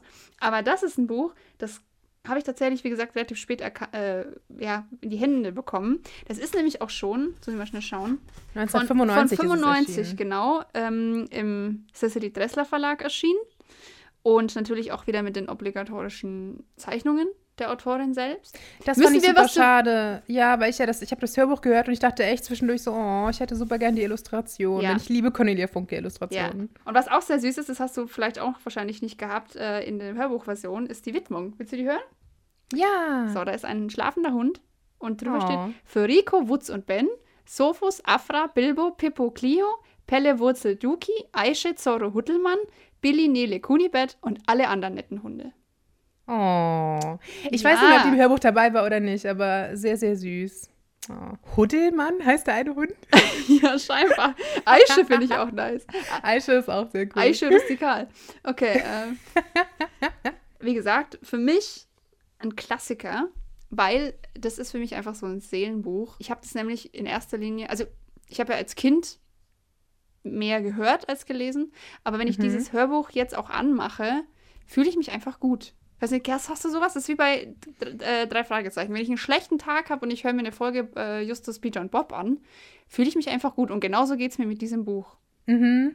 Das ist so. Kann, ich, kann ich gut nachvollziehen. Das Das, ist so- irgendwie so ein, ja, so ein Wohlfühlbuch. Total. Ich lese auch gleich mal vor. Ja, lies die Inhaltsangabe vor. Ähm, genau. Sechs Wochen Sommerferien allein zu Haus, während der Regen aufs Dach prasselt. Das wäre nicht mal schlimm, wenn Greta nur einen Hund hätte, der ihr ab und zu seinen warmen Kopf auf den Schoß legt. Doch davon kann sie nur träumen. Wegen Onkel Eduards Hausordnung. Tiere ohne Federn sind darin strikt verboten. Bevor Greta sich Bevor Greta aber den Kopf hängen lassen kann, kommt ihre Cousine Eule zu Besuch. Und Eule weiß ganz genau, was zu tun ist. So ist es. Wie kann ein Buch Äh. schlecht sein, das von Sommerferien handelt? Ich meine, hallo. das sowieso. Ganz kurz zu Cornelia Funke. Ich glaube, man muss nicht mehr viel von ihr erzählen, weil Nee. jeder von uns mindestens ein Cornelia Funke-Buch, denke ich mal, gelesen hat. Ja. Ich finde es bei ihr ganz, ganz cool. Sie ist ja ursprünglich Diplompädagogin, hat aber nur drei Jahre als Erzieherin gearbeitet und währenddessen hat sie Buchillustration studiert. Und durch diese Arbeit als Illustratorin ist sie ja dann selbst zum, zum Schreiben von Kinderbüchern gekommen. Äh, obwohl man denkt auch so ein bisschen, okay, heißt das, die Bücher, die sie illustriert hat, fand sie so schlecht, dass sie dachte, ich muss meine eigenen schreiben? Oder war sie einfach nur inspiriert? Man weiß es nicht. Jedenfalls hat sie nebenbei zum Beispiel auch an den Drehbüchern für Siebenstein gearbeitet, für die Fernsehserie. Das wusste ich sehr nicht. cool. Das Ja, wusste ich nicht. Wow.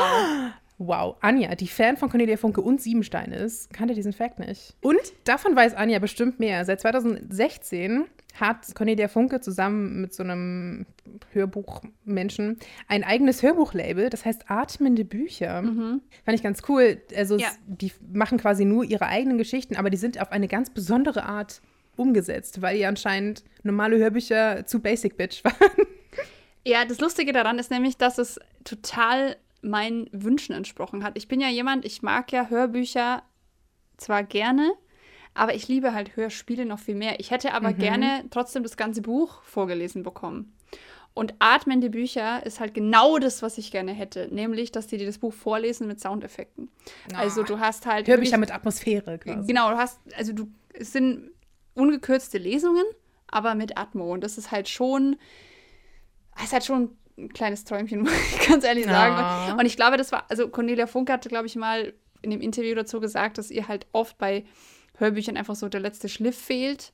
Gerade für Kinder, die vielleicht nicht so äh, extrem fantasievoll sind.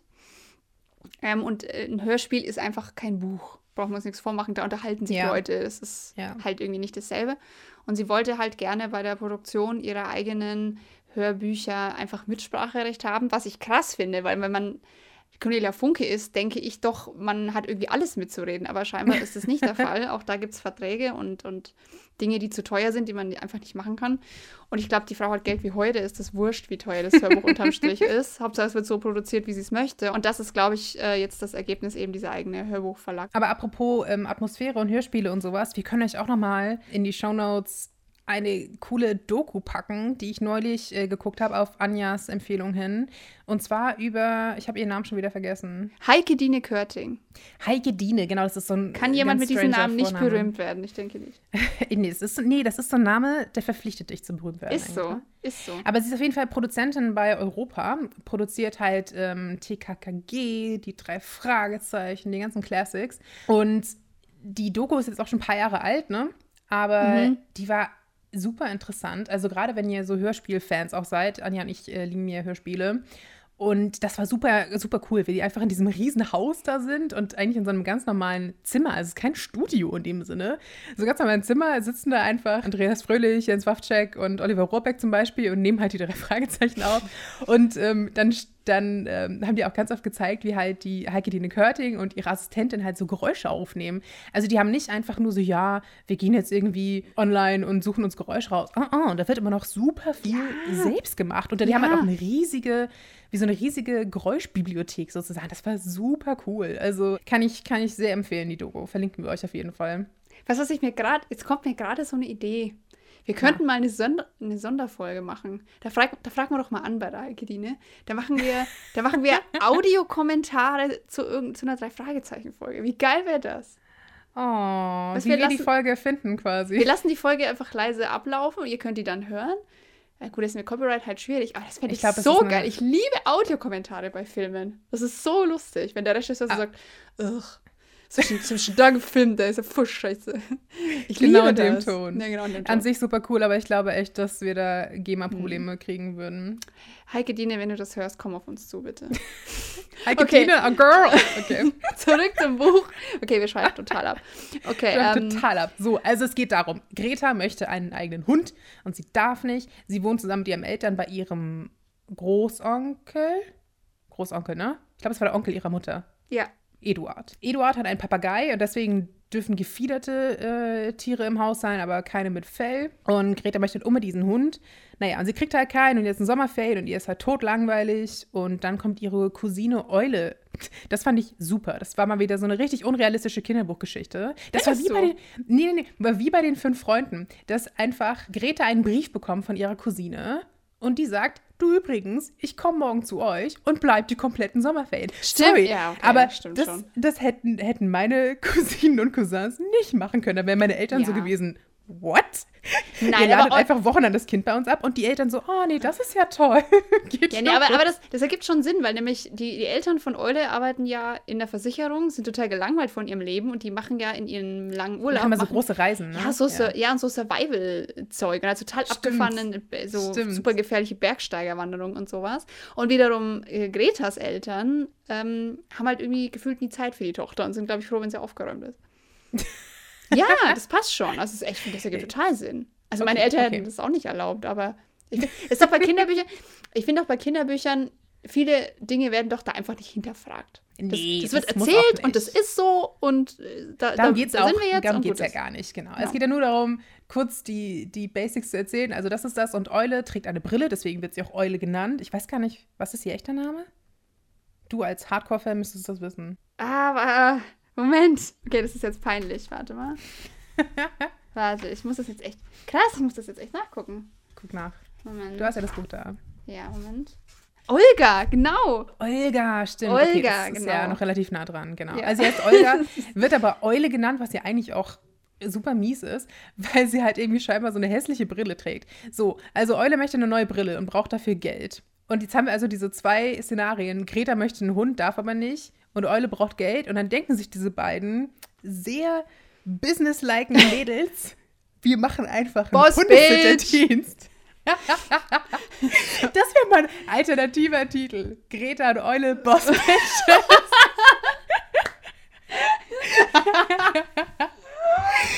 also, das Ganze ist es nicht. Es ist dieses klassische, oh, wir hängen einfach Zettel auf mit unserer Festnetznummer, weil es sind die 90er und sagen, wir sitten irgendwie für 2,50 Mark die Stunde eure Hunde. Oder, es war auf jeden Fall nicht ganz günstig, fand ich, für 95 und dafür, dass die irgendwie 10 sind und keine Erfahrung haben. Ja. Und dafür haben die aber eigentlich sehr schnell sehr viele Kunden, muss man sagen. Okay, ähm, Fun Fact aus meinem Leben. Oh, jetzt geht's los. Ich hatte exakt dasselbe Szenario, aber ich hatte keine Cousine, die mich besucht und dabei unterstützt. Ich habe das auch mal versucht. Ich wollte ja als Kind auch schon so gern einen Hund haben ja. und habe in meiner Bücherei, in der ich eh gefühlt jeden Tag war, auch so Abreißzettel aufgehangen, dass ich, also dass ich Hundegassi führen würde. Mhm. Meinst du, irgendeine Sau hat angerufen? Nein! Oh. Und jeden, ich war halt echt mehrmals die Woche in der Bücherei und nie war so ein Zettel abgerissen. Also völlig unrealistisch, aber eine schöne Geschichte. Ja, das habe ich auch gedacht. Also ich fand schon sehr unrealistisch. Aber ich glaube, die Leute haben einfach gedacht, ja, nice, ist relativ günstig, machen wir. Ja. Komischerweise war ja auch niemand dabei, der gesagt hat, ich arbeite, mein Hund muss jeden Tag Gasse geführt werden, sondern die hatten immer so feste Termine, ne? So donnerstags um zwei ja. haben wir den Hund, dienstags um zwölf haben ja. wir den Hund. ja. ja. Also. Ja, da gibt es auch diese eine Szene mit den drei, mit den drei Schwestern, mit den drei Dackeln. Da sagen die ja. ja. auch, ja, unsere Lieblinge schaffen, äh, keine Ahnung, nicht mal mehr über eine Stunde. Wir schaffen nicht mal mehr das. Okay, aber einmal die Woche lasst ihr euren Hund ausführen und den Rest der Woche irgendwie nicht? Ich oder? weiß nicht, werden die raus im Garten gelassen oder so? Ja, wahrscheinlich. Also, ja, das stimmt schon. Ne? Alle Hundebesitzer ja. lassen ihren Hund einmal die Woche Gasse führen. schon sehr nice. Man kennt Darüber habe ich mir noch nie Gedanken gemacht, aber es ist schon.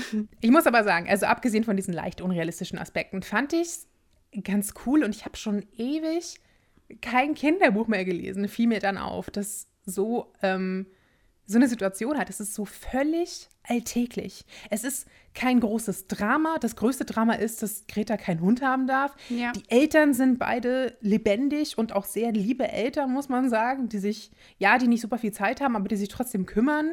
Mhm. Und es ist so eine super banale Sommerferiengeschichte, das ist einfach irgendwie so ein Buch, wie du sagst, das ist irgendwie so direkt zum, zum Wohlfühlen. Ich weiß nicht, man, das ist irgendwie, man denkt sofort, oh ja, man fühlt sich in seine eigene Kindheit zurückversetzt, aber fast in so eine, in so eine idealisierte Version der eigenen Kindheit, aber die immer noch nah genug an der Realität dran ist. Ich weiß nicht, das war irgendwie ja. so eine ganz, so eine ganz ähm, coole Atmosphäre. Und wie gesagt, das hatte ich schon ewig nicht mehr in einem Kinderbuch. Ansonsten. Ja in den letzten Jahren habe ich immer Kinderbücher gelesen, wo irgendwie super viel passiert ist oder es irgendwie sogar um Leben und Tod ging und keine Ahnung. Ähm, und das war wie so ein richtig klassisches Cornelia Funke Buch. Also nicht diese ja. High-Fantasy-Geschichten, sondern eins von, von diesen Alltagsbüchern äh, quasi. Und das war mal irgendwie total angenehm. Ich weiß auch nicht. Und auch so ein bisschen ja. Kindheitstraum, so Hundesitter. Und da hatten die diesen ja fast verwunschenen Garten mit so einer eigenen oh Gartenlaube, Gott. wo die übernachten konnten und Liebe sowas. Einfach nur, so ja, cool. Mega. Ich, ich, ich, also für mich war das halt auch Kopfkino. Also sowas hätte ich total, auch einfach so total. gerne gehabt. Und auch einfach auch wieder eine sehr unrealistische äh, Geschichte der Eduard, also dieser Großonkel irgendwie. Der ist super reich. Kein, also ich glaube, man erfährt gar nicht, womit er sein Geld gemacht hat. Ich der ist sagen, einfach super reich. Nicht, warum. Genau, und der wohnt halt in diesem krassen Schloss, also wo auch Gretas äh, Freundinnen immer sagen, sie wohnt wie ein Filmstar. Und er hat auch ist diesen Park. Schloss? Ich habe das mir so als, als Villa mir vorgestellt. Ja, ja, also für mich als Kind war es vom Gefühl her mindestens was sei. Und dann halt auch hinten halt diesen riesigen Park. Also dass halt auch Greta und Olle in, in ihren Ferien dann da sich aufhalten, ohne dass die Eltern irgendwas mhm. mitbekommen. Also es muss ja. ein riesiges Gelände sein und Eduard züchtet auch englische Rosen und so, also alles super sophisticated. Mir auch mhm. ey, und man erfährt gar nicht, womit er sein Geld gemacht hat. Das, also jetzt im Erwachsenenalter frage ich mich das. Weil ihre Mom ist, glaube ich, ihre Mom arbeitet doch in, einer, in einem Dessous-Geschäft und ihr mhm. Vater ist bei der Lokalzeitung. Und ich als Journalist kann sagen, ja. okay, äh, das sind normale Jobs. Aber die wohnen da ja auch, das wird ja auch so ein bisschen angedeutet, ne, die wohnen da halt schon, weil sie halt nicht so viel Geld haben. Sonst würden sie ja wahrscheinlich da ausziehen, weil sie ja eigentlich alle Eduard nicht besonders gerne mögen. Der, also die versuchen immer alle zu fliehen, während er zum 800. Mal denselben Dad-Joke erzählt. Ja. Und ähm, Ich glaube, das ist halt wirklich so, der hat einfach mega viel Kohle. Ich überlege gerade, ob das am Anfang mal irgendwie kurz in einem Nebensatz erklärt wurde. Irgendwie so, ja, er hat mal da und da investiert oder so. Aber ich erinnere mich auch nicht, ob das Nee. erklärt wird. Vielleicht hat er einfach auch selbst reich geerbt oder. Aber ich habe das selber schon immer. 300 Millionen Mal gehört. Ich wusste jetzt Ja. nicht auf Anhieb, was die Olga heißt. Aber ich glaube, wenn, er, wenn die gesagt hätten, er macht in, äh, in Öl, dann hätte ich es mir, glaube ich, gemerkt. Der Ist ja- Öl-Eduard. Ist ja auch wurscht. Der ist reich und das ist so. Genau, das ist Kinder so. würden ja auch nicht fragen. Ich meine, ich habe als Kind ehrlich gesagt auch nie gewusst, was mein Dad arbeitet. Es war halt so ein Brotjob irgendwie. Also ich wusste Ja, schon ungefähr, was er arbeitet, aber Na, mein Papa war bei der Zeitung, das wusste ich halt schon. Aber ja, ich habe auch nie jemanden gefragt, warum sind sie denn reich? Ja, habe ich noch nie Gedanken drüber gemacht. Nee. Als Kind haben halt Leute Geld und andere Leute haben nicht so viel Geld. Das ist halt so. ja, ja. das ist halt, ja, das ist ja so. Ich mag ja bei Kinderbüchern super gerne, das ähm, sage ich ja immer so bei, bei Matt Haig zum Beispiel mag ich super gerne oder bei David Williams oder so, wenn die so einen, so einen fast kuriosen Schreibstil haben mit so völlig Ja. wirren Wortspielen und sowas, mag ich super gerne. Und das macht Cornelia Funke ja gar nicht. Ich finde, es gibt ja so Bücher, bei denen die Sprache quasi so einfach Aufmerksamkeit auf sich zieht, wo du nicht nur auf die Geschichte achtest, sondern die Sprache auch ein wichtiger Faktor ist. Ja. Und bei Cornelia Funke ist es, finde ich, so, dass die Sprache so hinter der Geschichte verschwindet. Du achtest überhaupt nicht Ja. drauf, wie das geschrieben ist. Es ist einfach da. Es ist irgendwie so selbstverständlich. Ja. Ich kann es gar nicht erklären. Das ist irgendwie total cool. Das mochte ich auch immer sehr gerne an ihren Büchern. Und man ist halt immer so mittendrin. Also, wie du sagst, es war so komplett Kopfkino. Ich hatte das Gefühl, ich hatte diese, hab diese ganze Geschichte als, äh, weiß nicht, als zweite Cousine oder sowas quasi miterlebt. Ja. Also man war immer so voll mit dabei. Das war schon, war schon echt cool. Und einfach so gemütlich, kurzweiliges Sommerferien-Feeling. Und ich mochte auch diese, ich weiß nicht, völlig exotisch, aber halt schon so ein bisschen schrullige Charaktere, die irgendwie auf ihre Art so ein bisschen liebenswert Ja. waren. Und auch sehr eigenwillige Hunde natürlich. Also das war Was haben wir hier? einfach eine Dackel, bunte, bunte Palette an verschiedensten Charakteren. Dackel, dann irgendwie, glaube ich, so ein, was ist bretonischen, nee, ein echter Pyrenäenhund war es doch irgendwie. Irgendwie sowas, ja. Dann noch so ein, so ein komischer Wuschel, wahrscheinlich so ein, so ein Yorkshire Terrier mäßig. Aha. Was gab es denn noch? Ja, dann diesen verrückten Fleckigen von, von dem Chinesen. Der Chinese, ja. Ja. Das Mi- war diese Darstellung Miminoir. insgesamt etwas rassistisch, maybe. Ja, du 90er, Aber hallo. Es waren, ja, es waren die 90er. Es waren die Sie 90er. Sind, du sind sie Chinese. Ich war so, oh mein Gott, can you stop? Aber das war Ja. ganz süß wiederum, denn der Hund hat ja nur auf chinesische Kommandos reagiert. Und Ja. dann mussten die halt quasi so ein bisschen Mandarin oder was auch immer das dann war, Hm. lernen, genau, Ja, um, um mit diesem. Hund zu kommunizieren. Das war schon ganz süß. Ja, war schon sehr, sehr knuffi. Auch Eule, ich mag Eule total gerne. Eule hört Gruselkassetten und hat dann Angst vorm Einschlafen. Eule Ma- war super. Mag Gummibärchen ähm, und ähm, ist allgemein sehr abergläubisch. Ich fand sie sehr relatable, muss ich sagen. Also, ja, fand ich sehr süß. Ich fand äh, Grete auch super sympathisch, aber jetzt relativ blass im Vergleich zu Eule. Aber Mhm. Eule ist schon echt. Ist schon echt Eule ist eine- cool. Die ist so die Art von Eule ist Cousine. cool. Ist so eine Ja. Cousine, die man auch gerne selber gehabt hätte. Ne? Ja, Mit ja, der man auch solche Abenteuer erleben wollte. Ja. Ich finde, das hätte auch eigentlich gut, da gab es nie einen zweiten Teil, oder? Das hätte eigentlich voll gut ein Auftakt zu so einer Serie werden können. So Ja, mega. Greta und Eule in den Sommerferien. Da hätte ich auch Greta und Eule gelesen. Bossbitch, Teil Part 2. Weil das Business geht ja weiter. Eben. Aber uns kann man auch nie gerecht werden. Einerseits finde ich immer, äh, die meisten Serien oder halt Reihen, Büch Buchreihen werden immer zu Tode gelaufen, aber Mhm. so Standalones. Könnten wir eigentlich mal eine, eine äh, From the Road Folge dazu machen? Will ich jetzt einen Über- Charakter über 50 Bände begleiten oder tut es nicht auch einfach mal stehen zu lassen? Ja, Das wäre doch mal, das Stimmt. könnten, wir, das könnten wir echt als nächstes eigentlich machen. Das ist eine interessante Frage.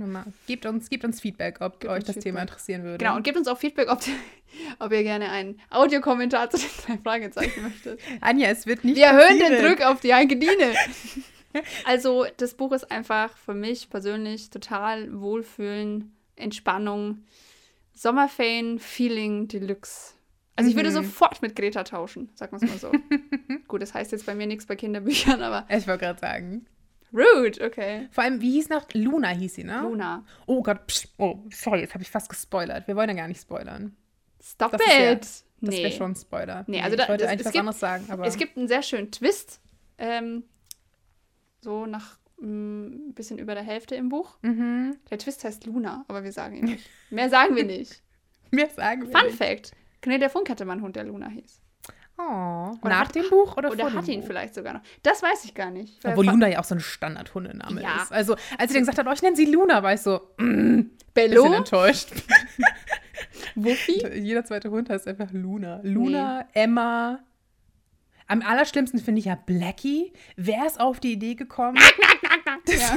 Das musste natürlich. Das Nee, musste, übrigens, Blackie wird gesprochen von Heike Dine Körting, will ich mal kurz sagen. Sie Ja. macht diese mega coolen Blackie-Sounds in allen drei Fragezeichen spielen. Du musst ja, also du musst nicht, aber du solltest ja deinen Hund, wenn du einen hast, bei Tasso melden. Das ist dieses Ja. Haustierregister.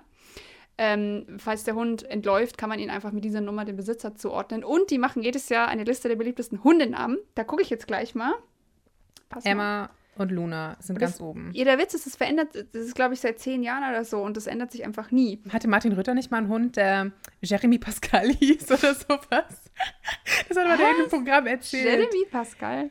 Irgendwas mit Pascal. Klingt oder einer von den Wollnies. Pascal oder keine Ahnung. Du dachtest, wer Hey, Jeremy Hund, Pascal, komm runter! aber wer gibt seinem Hund denn bitte einen Doppelnamen? Also das ist ja schon sowas von Ja. Next Level. Ja, Ich vor allem, wenn man weiß, Dann dass lieber Hunde Luna. ja nur auf kurze Laute reagieren. Das ergibt Ja. Du-. Also, pass auf. Bei Hündinnen Luna, Bella, Emma, Lilly, Amy, Maya, Nala, Kira, Lucy, Lotte. So, So. hätte ich dir so runter sagen können. Genau. Und bei den Rüden Baloo, Buddy, Charlie, Milo, Rocky, Bruno, Lucky, Sammy, Sam und Max. Ja, Lucky und Blackie, die absoluten Classics. Also es gibt Ja. keine anderen Namen. Es, äh.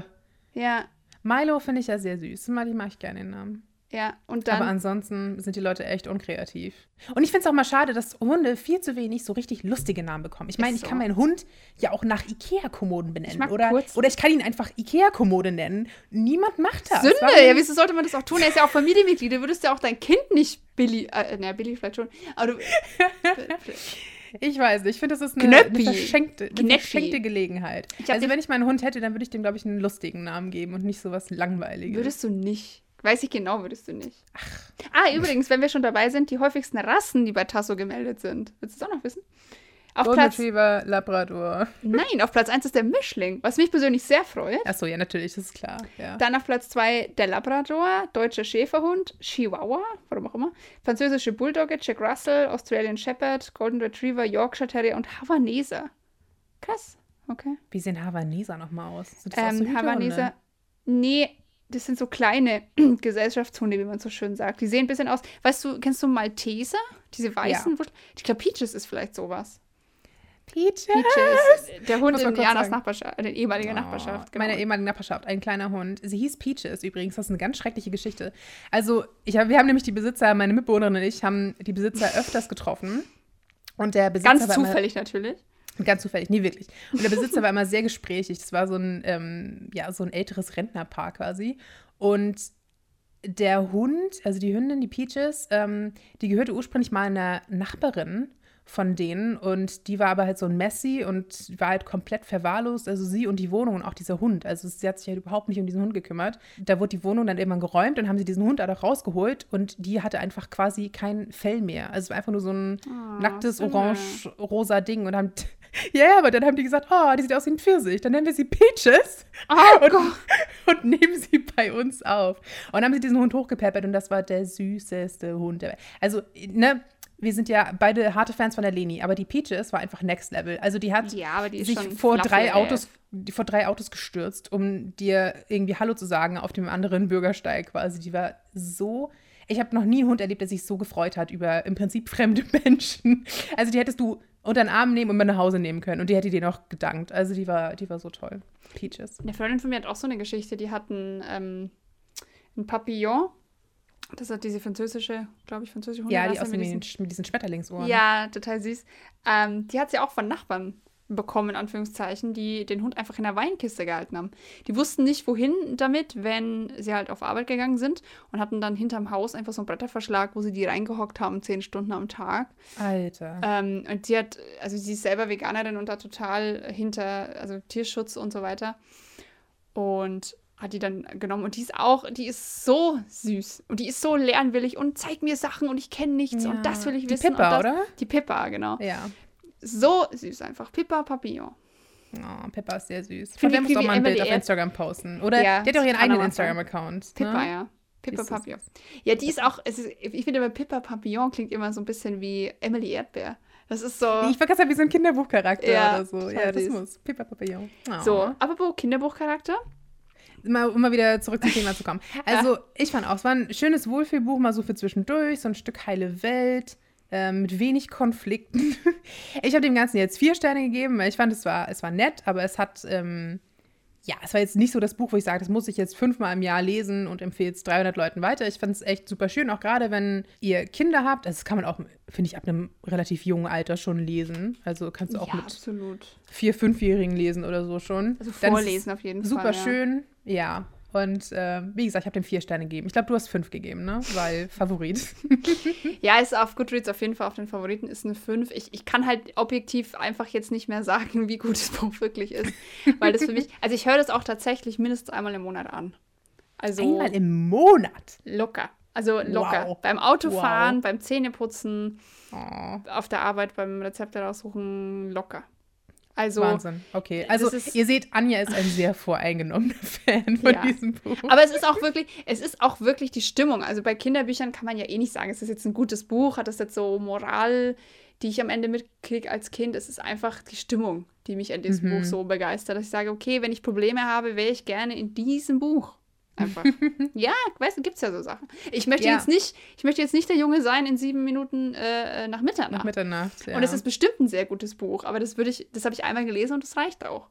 Ja, für einen Podcast muss ich es wahrscheinlich irgendwann nochmal lesen. Aber ich, jetzt so, ja, ich weiß du, nicht, ob ich es ist noch ein- mal lesen, aber das war schon heavy, ja. so geht es mir auch mit sehr guten Filmen oft. Den Pianist habe ich jetzt gesehen, aber ein zweites Mal bräuchte ich es nicht. Also, Nee, so den habe ich nach der ja. Hälfte abgebrochen, weil mir Genau. das so schrecklich war. Das sind Oscar-verdächtige Arthouse-Filme, super gut, aber kannst du dir halt einfach nicht jeden Tag gönnen, ohne dass du hinterher das Gefühl hast, du springst aus dem Fenster. Und dieses Buch würde ich dann lesen, wenn ich aus dem Fenster springen wollen würde. So.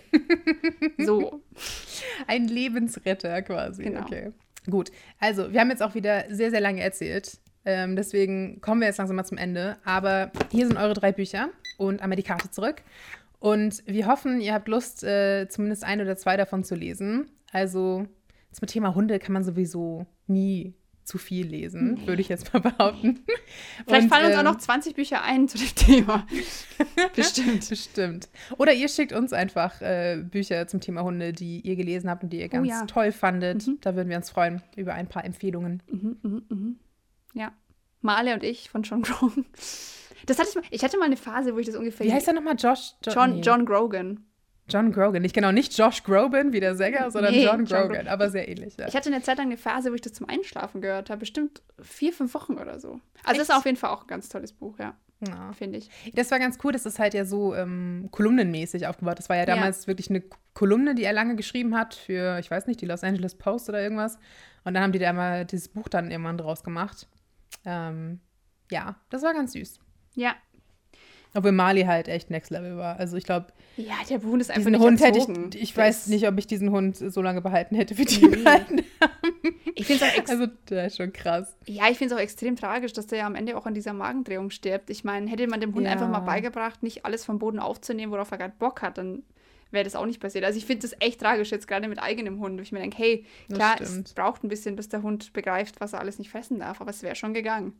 Die stellt es so hin, als wäre das einfach der Charakter des Hundes, das Ja. alles zu essen ist. So nach dem Motto, ich bin ein fröhlicher Mensch, das kriegt man nicht raus aus mir. Nee. Ist so. Also, nee. Wir waren einmal in der Hundeschule, hat nicht geklappt und dann Ja. haben wir aufgegeben.